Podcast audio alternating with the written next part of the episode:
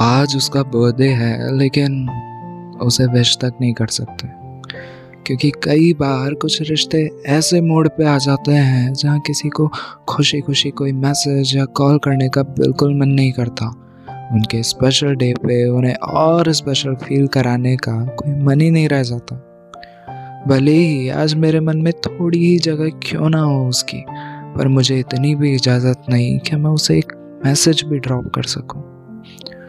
बहुत बुरा लगता है यार। और बहुत बुरा लग भी रहा है कि आज उसकी लाइफ का सबसे स्पेशल दिन है और आज मैं उसकी उस खुशी का हिस्सा नहीं हूँ। मुझे आज भी याद है, आज से पहले कितना एक्साइटमेंट रहता था। महीने भर पहले से उसके बर्थडे की तैयारियाँ शुरू कर देता था। कहीं से उसकी फेवरेट चॉकलेट्स मंगाता था तो कहीं से उसके लिए मोस्ट सुटेबल टॉप पूरी दुनिया में ढिंडोरा पीट देता था कि आज मेरी लाइफ के सबसे स्पेशल पर्सन का बर्थडे है। औकात से बाहर जाकर चीज़ें करता था।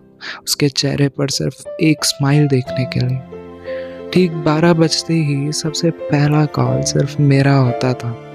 काफ़ी परेशान करता था उसे और किसी और की कॉल तो अटेंड तक भी नहीं करने देता था।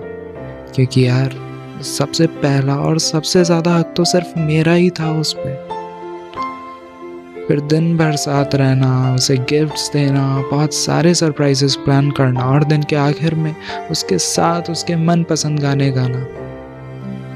पर अब अब तो एक अरसा बीत चुका है, ये सब हुए। और मैं भी, मेरी ज़िंदगी में काफ़ी आगे बढ़ चुका हूँ। पर होता है ना कि कुछ कुछ दिन ऐसे आते हैं, जब एक अजीब सी फीलिंग होती है, जब हम अपसेट हो जाते हैं, उस शख्स को बहुत मिस करने लगते हैं। थोड़ा अफसोस होता है कि क्यों आज साथ नहीं? क्यों थोड़ा और आगे तक नहीं आ सके? क्या चला जाता अगर ये रिश्ता थोड़ा और दूर तक आ जाता? कुछ बर्थडेज और साथ सेलिब्रेट हो जाते। खैर ऐसा नहीं कि अब हम वापस जाना चाहते हैं। बस ये कुछ वक्त की बातें हैं जो कुछ वक्त तक तड़ पाती हैं। वेल well, अब विश तो नहीं कर सकते, पर दिल से आज भी यही दुआ करते हैं कि तुम जियो हज़ारों साल और सदा के लिए खुश रहो। दुनिया की सारी खुशियों को तुम्हारा पता मिले और वो तुमसे कभी दूर ना हो। चलो बस बस। अब और ज़्यादा टाइम नहीं लूँगा तुम्हारा। Bye bye always stay happy